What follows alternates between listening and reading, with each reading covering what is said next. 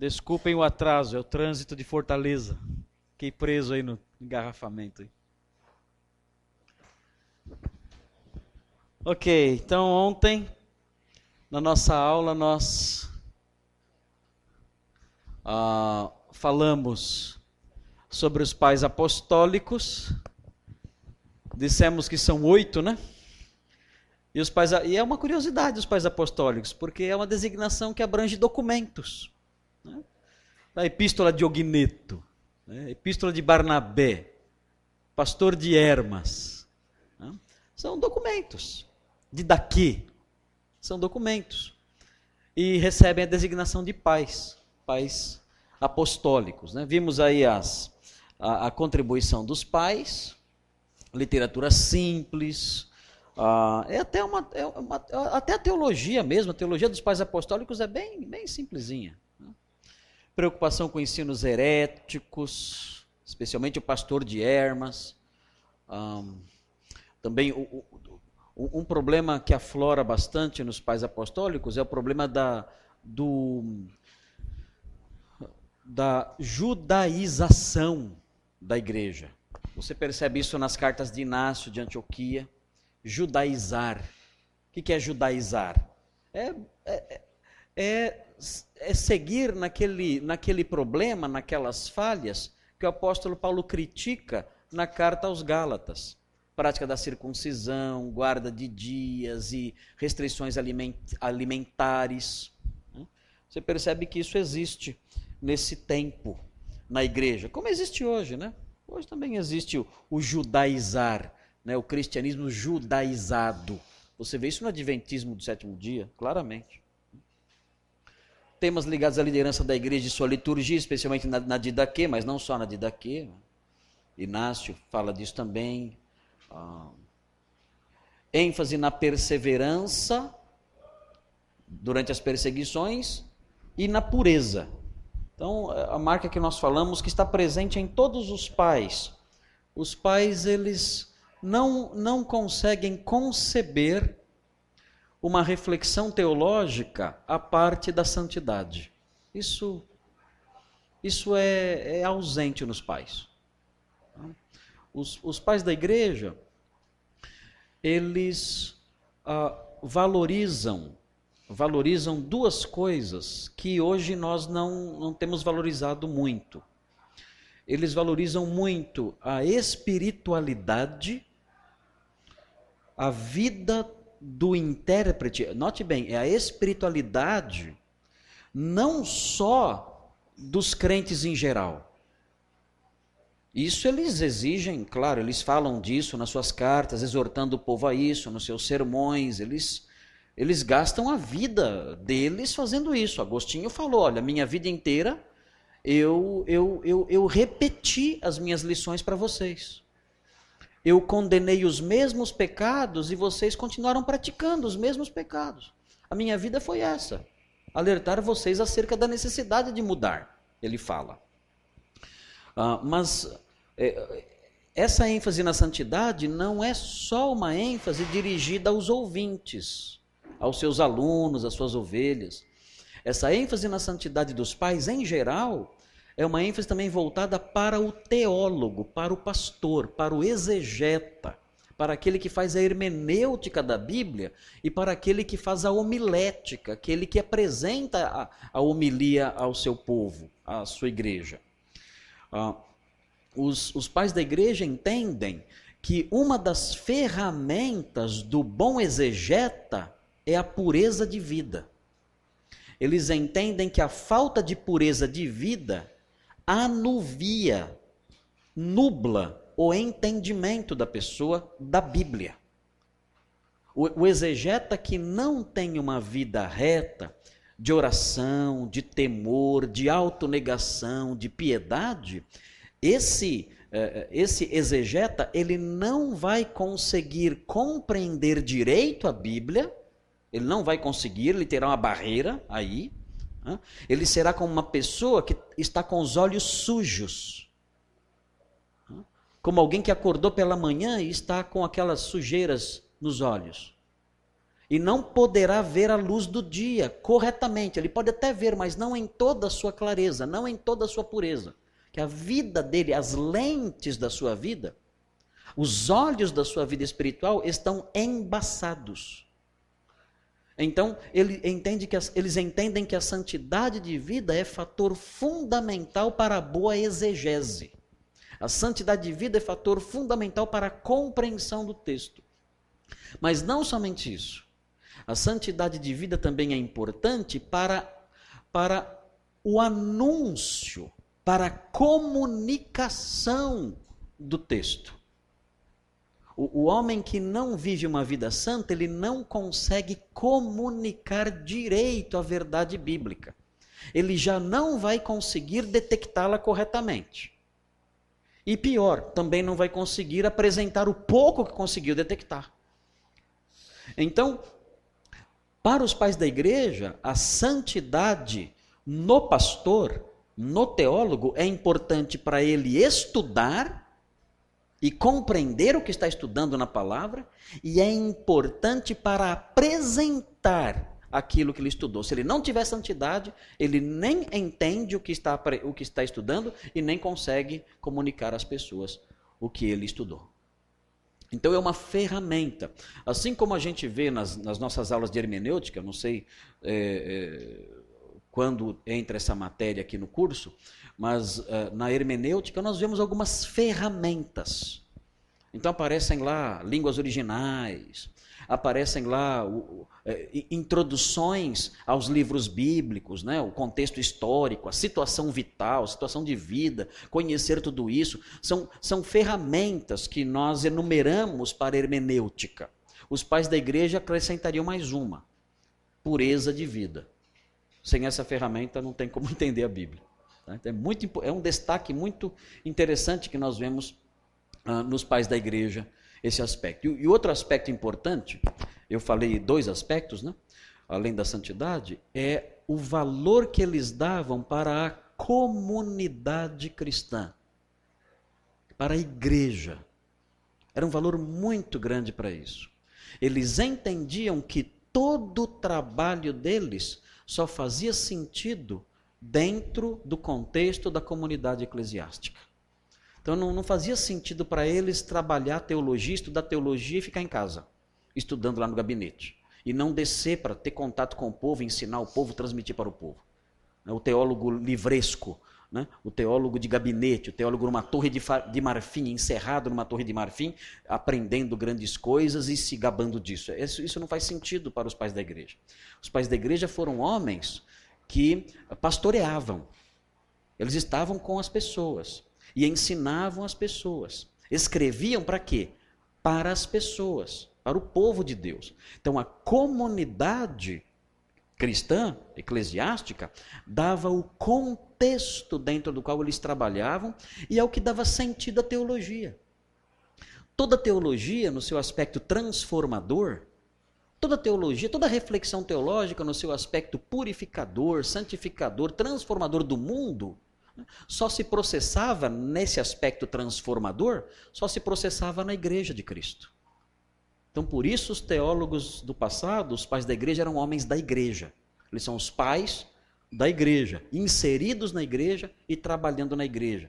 Eram homens que amavam a igreja, se envolviam com ela, protegiam a igreja, lutavam por ela, ensinavam os seus irmãos, caminhavam com seus irmãos. Havia uma preocupação intensa daqueles homens com a igreja. Santo Agostinho, se ele recebesse uma carta de um menino, de uma criança da igreja, ele parava todas as suas atividades. Ele parava de escrever os seus tratados teológicos. Ele parava para responder a carta daquele menino. Porque ele entendia que a necessidade da igreja estava acima de qualquer outra coisa. Aquilo era prioridade, aquilo era fundamental, era o povo de Deus clamando, ele tinha que alimentar. Ele parava de fazer o que tinha que fazer para responder a carta de uma criança, se fosse preciso. E fez isso. Okay? Então isso é importante. E nós que somos pastores ou pastores em formação, nós temos que resgatar essas duas coisas que estão perdidas. É muito gostoso ser um pastor É muito atraente ser um pastor, gostoso não é, mas é atraente para algumas pessoas que são mais fechadas, é muito atraente para algumas pessoas que são mais introspectivas, né? Desejarem um dia ser um pastor fechado no seu gabinete, né? E dizer, eu já ouvi pastores dizendo isso, olha, eu não sou pastor de visitar, eu não sou pastor de me envolver, eu sou pastor de púlpito, eu sou pastor de gabinete. Isso, esse conceito é inexistente na concepção clássica dos pais. É inexistente isso. E parece bonito, né? Dá uma ideia de alguém que é intelectual, que não se mistura com o povão, né? Uma pessoa de uma elite pensante, pertence a uma elite pensante, mas tudo isso é tolice, isso é orgulho bobo, não existe isso. O homem que quer ser um pastor, um servo de Cristo, ele tem que dar à sua vida essas duas dimensões que os pais deram, né? Santidade para compreender e comunicar. Sem santidade eu não compreendo e não comunico. E segundo lugar, ser um homem da igreja, um servo da igreja, um servo dos servos, alguém preocupado em transformar o seu trabalho em pão para que o povo de Deus se alimente. Muito bem. Aqui aquela falhazinha lá, né, dos pais apostólicos, né? Uma ênfase muito grande na obediência no campo soteriológico, aqui foi a dificuldade que a gente viu dos pais apostólicos. E agora os apologistas.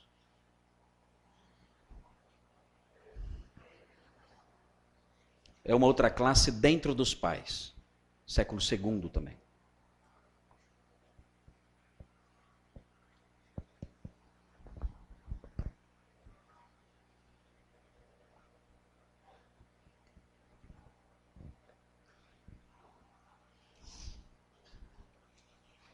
A palavra apologista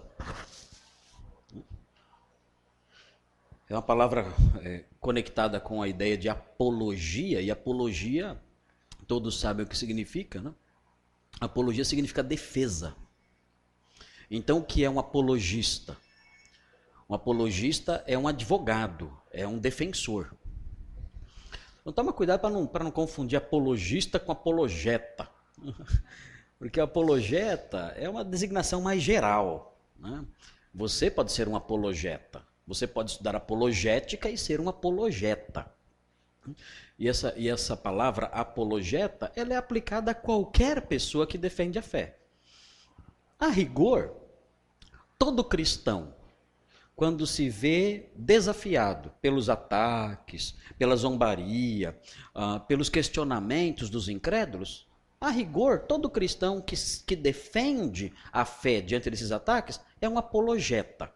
Agora, apologista, na linguagem teológica, apologista tem um campo de significado, um campo de abrangência um pouco menor. Apologistas são estes homens aí, tá? Escritores cristãos do século II. Então, note, veja como a definição é restrita. Ah, eu sou um apologista. Não, você não é um. Norman Geisler é um apologista. Não, ele é um apologeta.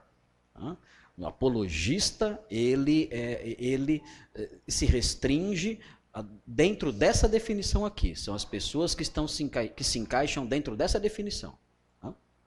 Foram escritores cristãos do século II que promoveram a defesa do cristianismo das acusações que lhe eram lançadas pelo povo em geral e por intelectuais pagãos. Os apologistas apelaram para as autoridades, pedindo tolerância em favor dos cristãos. Então note nessa definição, eu queria tirar isso aqui daqui, tem como tirar isso aqui? Por favor, obrigado. Ok. Obrigado. Isso aí só está me atrapalhando, só quero andar aqui, não posso. Então, se vocês olharem a definição, vocês vão detectar na definição duas fontes de ataque. A primeira fonte de ataque, você encontra aqui as acusações que lhe eram lançadas pelo povo em geral. Esses ataques que eram feitos pelo povo em geral, não eram ataques que dava para levar muito a sério. Tá? Eram fofocas. Não eram ataques bem elaborados. Não eram ataques formulados por intelectuais, por filósofos, por pessoas de uma mente aprofundada na leitura, na reflexão, nada disso. Esses ataques que o povo elaborava eram fofoquinhas, bobas, mas que tinham um efeito devastador, como qualquer fofoca tem. Quais eram as fofocas? Diziam o seguinte: olha, os cristãos, eles são pessoas que nós devemos evitar, porque eles, na verdade, eles realizam certas cerimônias secretas, e se você estiver presente nessas cerimônias secretas, você pode se tornar cúmplice de certos crimes que eles praticam nessas cerimônias secretas. Por exemplo, a ceia do Senhor, a Eucaristia, era celebrada na igreja antiga sempre pelo grupo restrito de cristãos. Visitante não participava da Eucaristia. Era uma reunião mais fechada. Eles diziam o seguinte: olha, nessas cerimônias aí, eles confessadamente, eles comem carne e bebem sangue. Então, comem carne e bebem carne humana. E bebem sangue humano. Então, se você for numa reunião cristã, o que vai acontecer? Num dado momento, alguém vai trazer uma criancinha e farinha.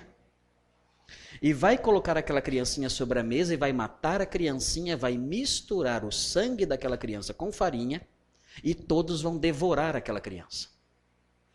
E se você estiver lá naquela reunião, você vai ser considerado cúmplice desse crime. E outras coisas. Você nota como eles se chamam de irmãos? Pois é. Eles são irmãos, mas eles praticam relações sexuais entre si. Logo, eles praticam incesto. Então, num dado momento da reunião, as luzes se apagam. Eles faziam os cristãos tinham por costume fazer refeições juntos. Nós vemos isso, inclusive, na carta aos Coríntios. Os cristãos faziam festas. Na epístola de Judas também isso é mencionado quando ele fala dos falsos mestres que se banqueteavam juntamente com os cristãos sem qualquer recato. Era muito comum antigamente, na igreja antiga, fazer uma refeição, todo mundo participava daquela refeição juntos, e a ceia do Senhor era celebrada num dado momento. O pastor parava a refeição e falava: irmãos, vamos parar agora com o nosso banquete e vamos celebrar a ceia. Pois bem, nessas refeições, nessas festas de amor, eram as festas de agape, essas festas, os pagãos diziam que eram festas em que os cristãos, num dado momento, apagavam as luzes e se entregavam a orgias. Então imagine o que isso fazia com a cabeça das pessoas que nunca tinham ouvido falar da igreja, que nunca tinham ouvido falar de cristianismo e que ouviam esses boatos. Mas outras coisas eram ditas também. Diziam o seguinte: olha, nossa cidade, os pagãos diziam, nossa cidade tem seus deuses protetores. Assim como no Brasil, né, tem a sua protetora, né, Aparecida é protetora do Brasil, não é isso? Que dizem os pagãos, não dizem isso por aí, né? Os neopagãos, né? Aparecida é protetora do Brasil. O padre Cícero é protetor de alguma coisa, de alguma cidade aí também, não sei, de algum território, né, de Juazeiro, é protetor de Juazeiro, né, enfim. Os pagãos, eles tinham os seus deuses protetores. E o que acontecia então? Se você não adorasse esses deuses protetores, esses deuses parariam de proteger a cidade. Então viriam fome, seca, praga, peste, doença, terremoto, inundações, tudo isso aconteceria na cidade. Então o que acontecia? Estava lá na sua cidade, lá, cidade pagã, de repente acontecia um terremoto, ou uma inundação, ou uma tragédia natural. Imediatamente eles diziam o seguinte: olha, os deuses da cidade não estão contentes com a cidade. Mas por que os deuses da cidade não estão contentes com a cidade, se nós temos adorado esses deuses conforme eles prescrevem? A resposta é muito simples. Tem um grupo aqui na cidade que não adora esses deuses. E é por isso que os deuses estão trazendo desgraças para nós. A causa dessas desgraças é um grupo que zomba desses deuses, esse grupo ensina que não se deve adorar esses deuses, provocam assim a ira desses deuses e a gente é que paga o pato. Então, Tertuliano fala na sua apologia, ele fala o seguinte: se chove, né, se o tempo está feio, né, não está aquele dia bonito, né, se o tempo está feio, a culpa é dos cristãos. Né? Ele escreve na sua apologia: se chove, a culpa é nossa. Se o rio transborda, a culpa é nossa. Qualquer coisa ruim que aconteça na cidade, a culpa é nossa. As mulheres querendo pendurar roupa no varal, não podendo porque estava chovendo, elas falavam assim: joguem esses cristãos para os leões. Era o que diziam: joguem esses cristãos para os leões. Tertuliano brinca: tenham dó, né? Quanta gente para um leão, né, comer? Não vão dar conta de tanta gente. E com isso, então, com esses ataques, então, o povo criava rancores contra os crentes. Vai falar: mas tudo bem, e daí? Minha vizinha tem raiva de mim porque eu sou crente também, e azar dela, eu vivo minha vida, ela vive dela. O pessoal lá do meu emprego lá ri de mim também, zomba de mim, alguns até me perseguem, mas eles levam a vida deles, eu levo a minha. Se lasca isso aí. Que diferença isso faz para nós? Para você talvez não faça diferença. Mas o problema é que, quando um cristão era levado a julgamento, o julgamento não era dentro de uma sala fechada. O julgamento era aberto ao público. A multidão toda ia assistir o julgamento. E quando a multidão via que era um cristão que estava sendo julgado, a multidão começava a pressionar o magistrado. E começava a gritar: morte aos ateus, morte aos ateus. Ateus quem eram? Os cristãos, porque não criam nos deuses. E o magistrado, muitas vezes, queria até libertar o cristão, mas a pressão popular impedia isso. Então, no final das contas, essas fofoquinhas todas redundavam em mortes, em condenações, porque o povo, com raiva dos cristãos, pressionava as autoridades, os juízes que davam a sentença de execução contra os cristãos. Então, esse era o problema. Então, os apologistas perceberam: olha, essas fofoquinhas que estão fazendo, essas bobeiras todas que estão falando aí, no final das contas, o preço é caro. No final das contas, essas bobeiras infundadas que estão espalhando por aí, engendram um ódio tão grande sobre o povo, que fazem com que o povo pressione os magistrados e quem paga o pato é a gente. Então, os apologistas escreveram para as autoridades, para os imperadores, dizendo: olha, vocês estão nos condenando com base em fofocas, vocês estão nos condenando com base em mitos, então nós vamos dizer para vocês o que realmente nós fazemos. Isso foi muito importante. Por quê? Porque os apologistas produziram documentos que mostram como a igreja funcionava na época. Então são informações muito ricas e muito importantes. Você quer saber como era a igreja, como ela se reunia, como ela fazia, como era a liturgia da igreja, né? O que tinha na liturgia da igreja? Você lê os apologistas, porque lá eles descrevem: ó, dizem que a gente come criança, né? Tá, vou dizer o que a gente come. E aí mostram lá como era a ceia do Senhor, como eram os hinos, como eram os cultos, como eram as reuniões, explicando, mostram o que era o conteúdo da pregação dos pastores, sempre enfatizando a santidade, a castidade, a retidão moral, o ser um bom cidadão. Esse é um argumento muito forte dos apologistas. Ele fala assim: olha, nós somos os melhores cidadãos do império, os melhores. Nós somos os cidadãos mais obedientes do império. Nós pagamos nossos impostos. Nós não participamos de coisas que prejudicam o Estado. Nós oramos pelo Estado, nós oramos por vocês. Nós somos, entre nós estão os seus melhores cidadãos e vocês estão nos matando. Vocês deveriam matar aqueles que nos acusam, porque o que eles nos acusam é exatamente o que eles fazem. Eles é que matam pessoas, eles é que se envolvem em orgias, eles é que desonram os deuses, eles é que fazem isso. Eles nos acusam dos crimes que eles praticam, de modo que se nós fizéssemos o que eles falam, nós não seríamos inimigos deles, nós seríamos cúmplices deles. Os apologistas dizem. Então, eles são muito inteligentes. Tertuliano de Cartago é muito inteligente nas suas apologias, na sua defesa. Justino de Roma, são homens que defenderam a fé cristã com muita inteligência e mostraram que haviam grandes falácias envolvidas nessas tolices todas que levantavam contra os crentes. Agora, isso aqui, essa outra fonte, as acusações que vinham de intelectuais pagãos, aqui não, aqui as questões eram mais sérias. Eram acusações teológicas. Por exemplo, que ideia é essa de Deus se fazer carne? Que história é essa? Que tolice é essa de ressurreição? Os pagãos questionavam isso, especialmente a ressurreição.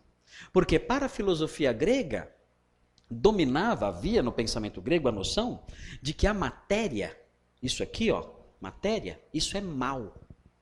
Matéria não presta, é o corrompido. Isso era muito difundido na filosofia grega. Para a filosofia grega, o corpo físico é a prisão da alma. A alma, quando se liberta da matéria, é um grande livramento. É um grande livramento a alma se libertar da matéria. A alma ruim, ela reencarna de novo. Ela volta para a matéria. É um suplício para ela voltar para a matéria. E assim sucessivamente, até se libertar plenamente. Na filosofia grega, reencarna até em inseto. A alma humana pode reencarnar até em animais. Se a pessoa era muito preguiçosa, reencarna numa tartaruga. Se a pessoa era muito trabalhadora, reencarna num jumento, né? E até em bichinhos menores, insetos mesmo, formiga, borboleta, esse tipo de coisa. Criam nisso. Sócrates dizia isso. Né? E falava de almas que não queriam, que relutavam em ir para o local onde seriam castigadas e talvez até voltassem, e ficavam vagando pelos cemitérios, inconformadas, né? E apareciam para as pessoas, assustando as pessoas ali através de espectros horríveis. Ele fala isso no livro Fédon. Platão coloca essas palavras na boca de Sócrates num livro que ele escreveu chamado Fédon. Então a filosofia grega abominava a matéria. Agora, você fala de Deus se encarnando, é Deus assumindo a matéria. E fala também da ressurreição. Ou seja, as pessoas que morreram, as suas almas se libertaram do corpo, um dia voltam a ter corpo. Então, essas questões eram fortemente atacadas pelos filósofos gregos. Então, os apologistas, eles tinham que defender essas doutrinas. A encarnação do verbo e também a ressurreição dos mortos. Então, você encontra nos escritos dos apologistas defesas dessas doutrinas especialmente. Né? A encarnação e a ressurreição. Além de questões também ligadas à natureza de Deus, a trindade, tudo isso você encontra também nos apologistas que estavam se vendo diante de ataques contra a racionalidade da fé, né? O fato da fé fazer sentido. Isso aqui é uma foto do Coliseu hoje. Essa parte aqui, eu coloquei aqui porque nessa época dos apologistas, uma época de perseguição, muitos cristãos morreram aqui no Coliseu. Aqui essa parte, aqui, ali atrás são os lugares onde se sentavam, né? Mas aqui é a arena. E havia uma laje em cima disso. Então o que você tem embaixo, tinha embaixo, era um labirinto, onde ficavam as feras, as pessoas, né? Mas aí havia uma laje que caiu, que cedeu e ficou assim. Mas era aí que muitos cristãos eram entregues às feras e mortos, né? Ou entregues aos espetáculos mais diversos. Terrível, né? Porque as autoridades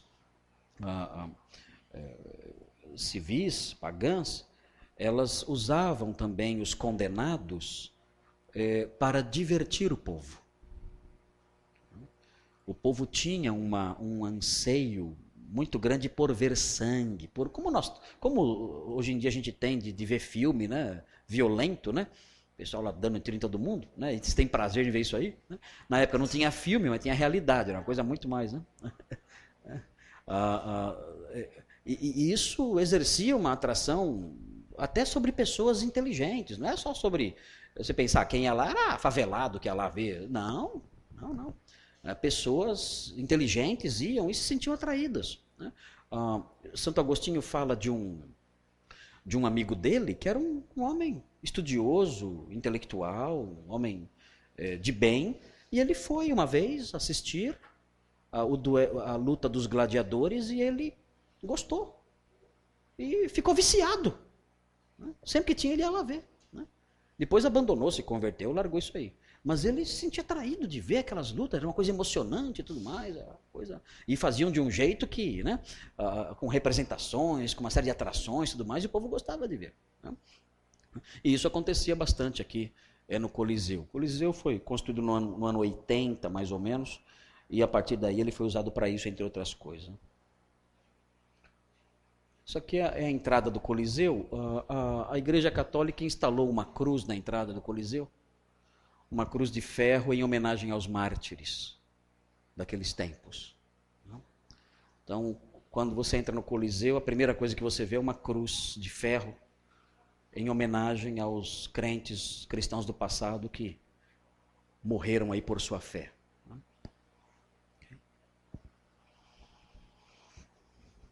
Ok.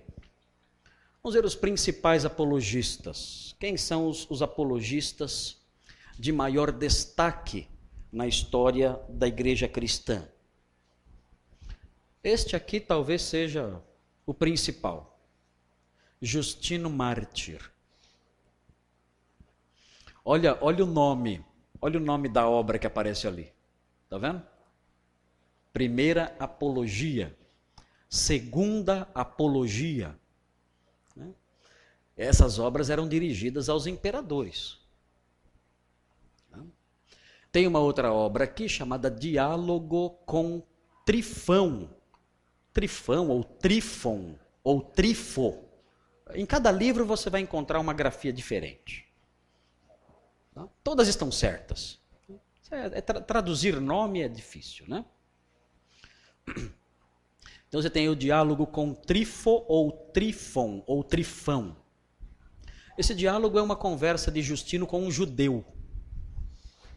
E nessa conversa, ele defende o cristianismo para esse judeu com quem ele conversa. É um livro chato.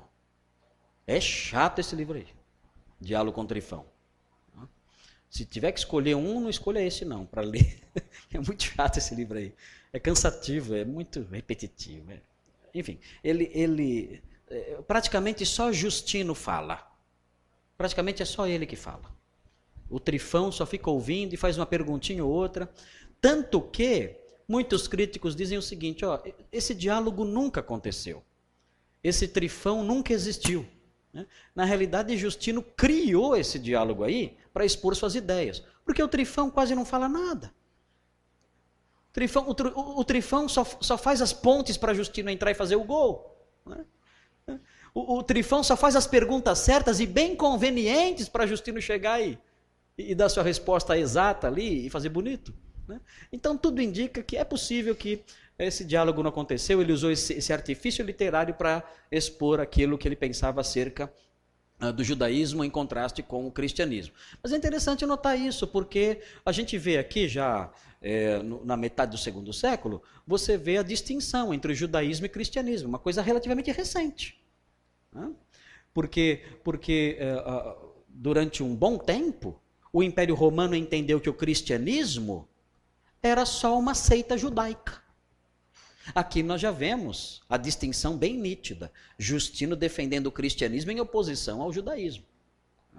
E ele dá informações interessantes do que os judeus faziam. Né? Ele dá informações interessantes sobre a moral dos judeus, as práticas entre parênteses, imorais dos judeus.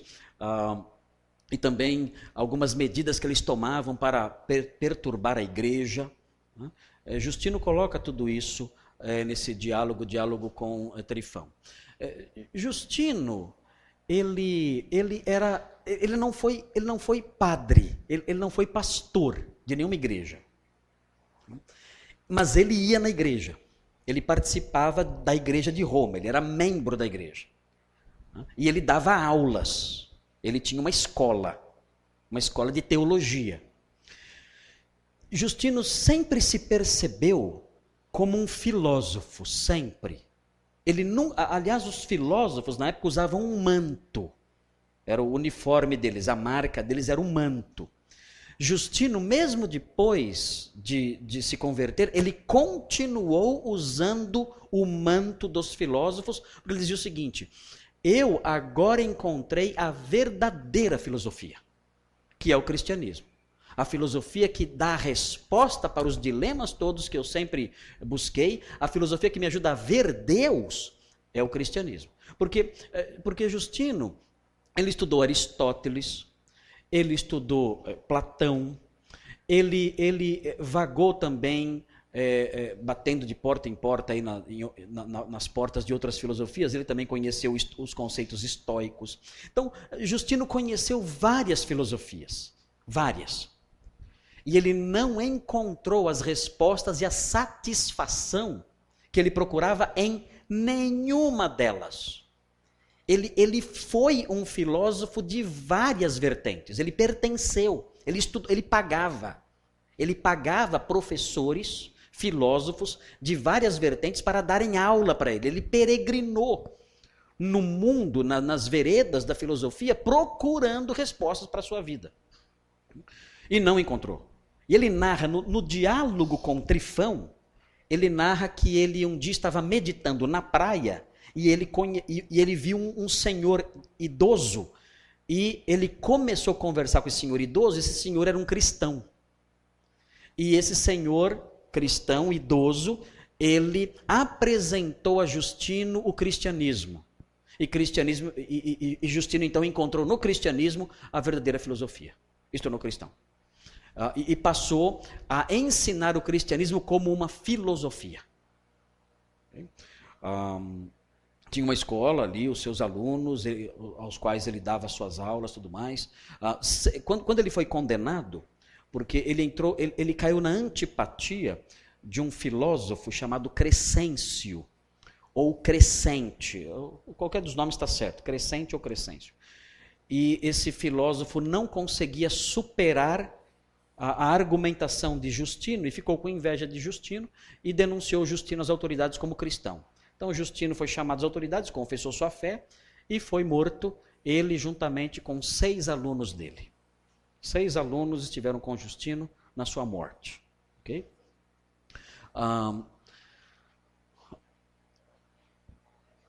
Nesse diálogo com Trifão, ele escreve contra a perseguição. Uma coisa interessante aqui, né? que é inclusive, que acende inclusive, ou volta os nossos olhos para uma discussão que é sempre presente, até hoje, sempre presente. A questão é a seguinte: de que modo nós podemos aproveitar o que os não crentes produzem? Nós podemos tirar algum proveito de Freud? Ou não tem nada em Freud que presta. Nós podemos tirar algum proveito de Sartre. Falei ontem aí de pastores que leem mais Sartre do que Calvino, né? Leem mais Nietzsche do que Lutero e Agostinho, né? Mas nós podemos tirar algum proveito de Nietzsche? Tem alguma verdade em Nietzsche? Tem alguma verdade em Spinoza? Tem alguma verdade nos clássicos, né? Sócrates, Platão, no estoicismo.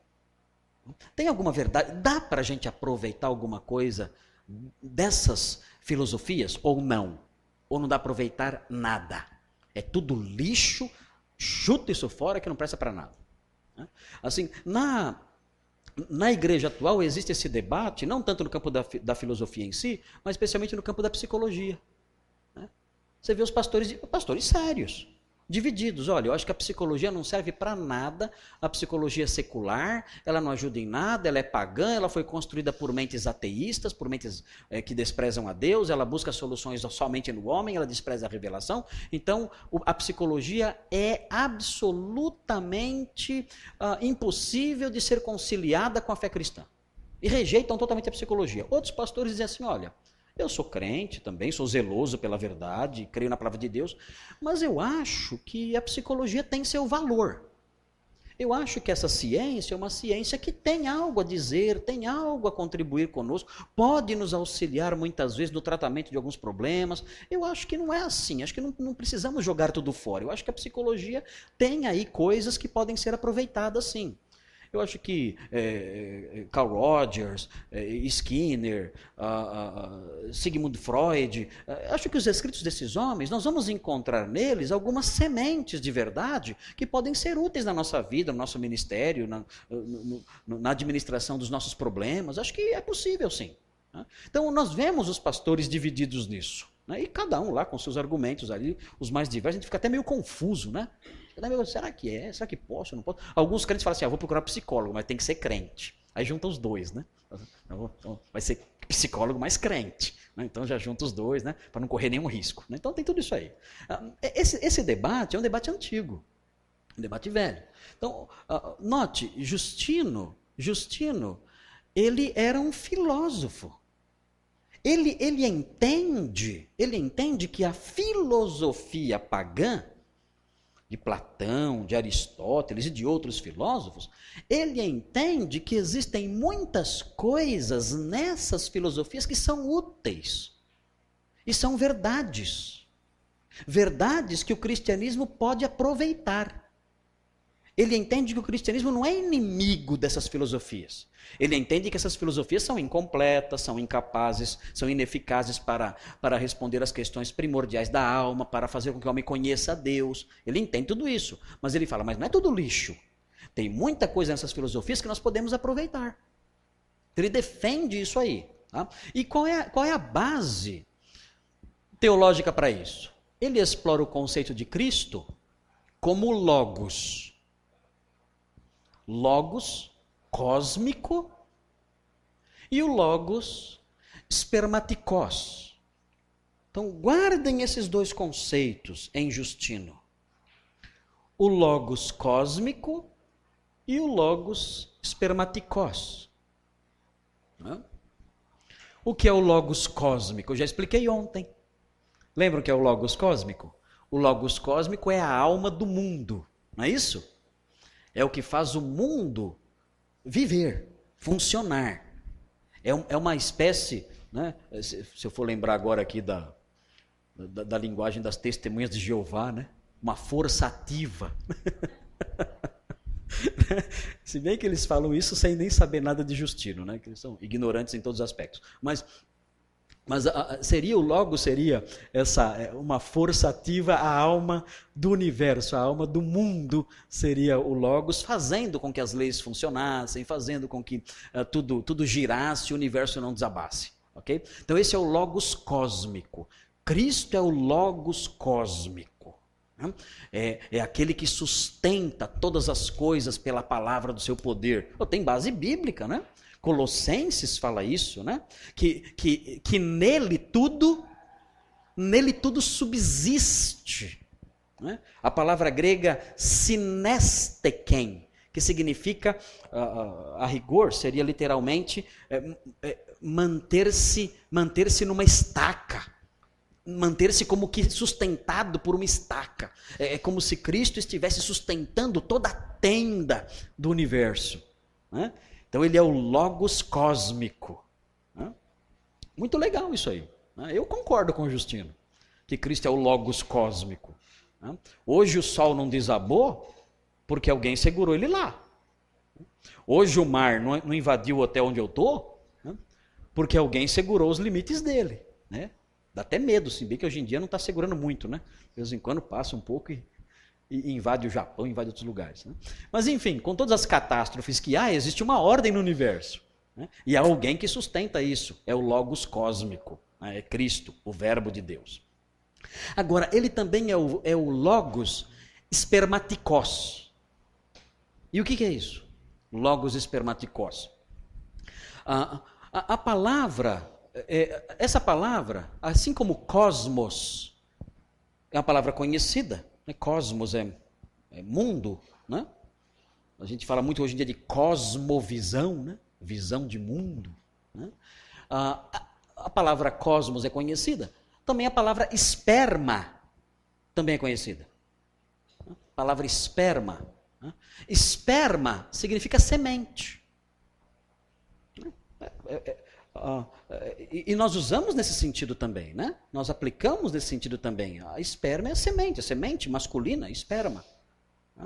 É Cristo é o Logos espermaticós. O que significa isso? Significa que Cristo faz com que em cada homem, em cada pessoa que vem ao mundo, existam sementes, olha o esperma aí, existam sementes de verdade, ok? Todas as pessoas que vêm ao mundo recebem sementes de verdade. João diz assim, ele é a luz que ilumina todo homem que vem ao mundo. Então ele dá alguma iluminação para, e não é a salvação aí. Não é a salvação, porque ele não salva todo homem que vem ao mundo. O texto está falando de outra coisa. Ele ilumina todo homem que vem ao mundo. Qual o sentido disso? Ele concede a todo homem sementes de verdade que esses homens podem cultivar e desenvolver. Então isso explica para Justino por que Platão conseguiu desenvolver pensamentos verdadeiros, sem ser crente. Ele tinha o Logos espermaticós. Ele tinha sementes de verdade que o próprio Cristo plantou nele. Agora, há um sentido, portanto, que os cristãos são superiores a Platão. Por quê? Porque os cristãos não têm só o Logos espermaticós. Os cristãos têm o próprio Cristo, o próprio Logos. Então você é superior a Platão. Hã? Que orgulho, hein?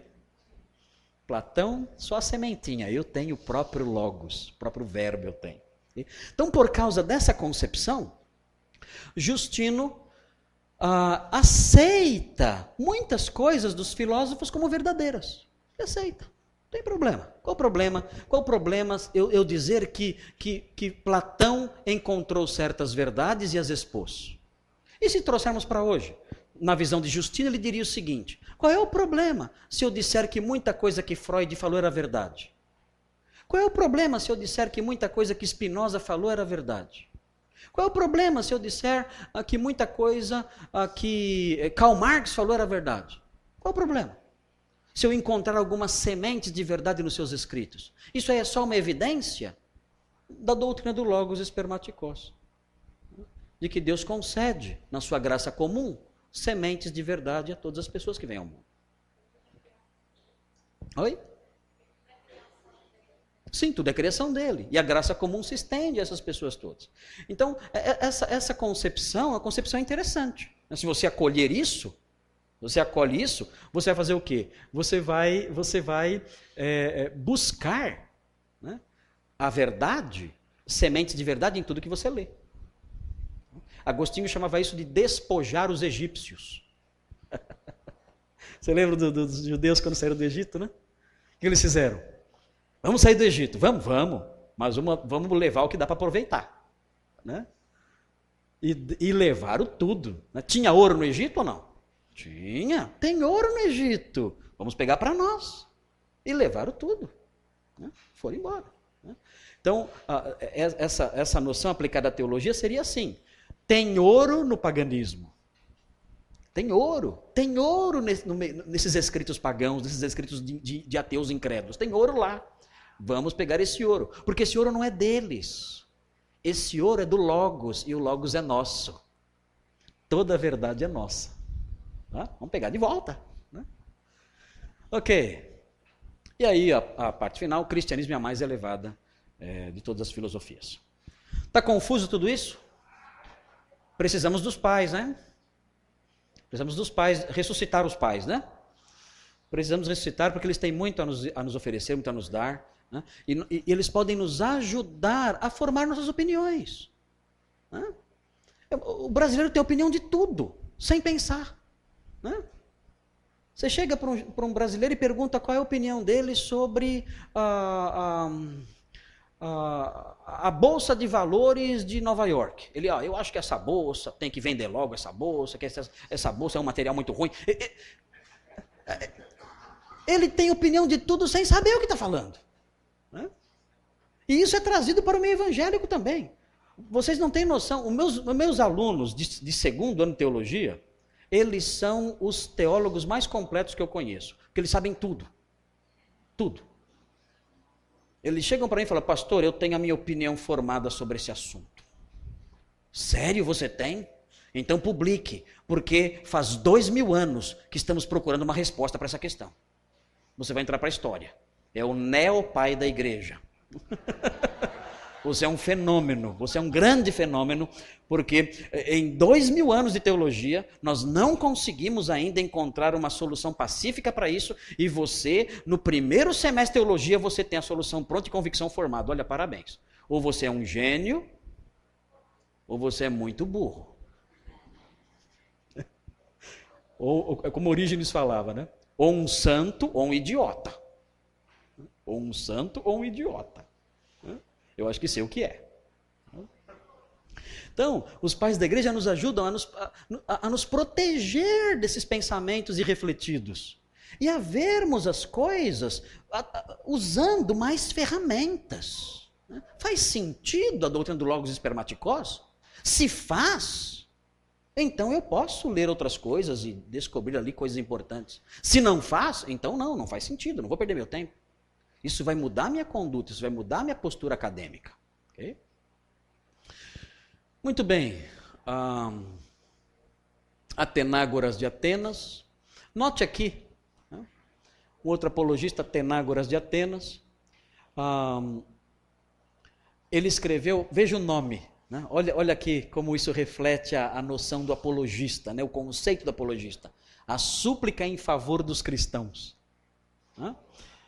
Dirigida, veja a quem ele dirigiu a súplica: ao imperador Marco Aurélio.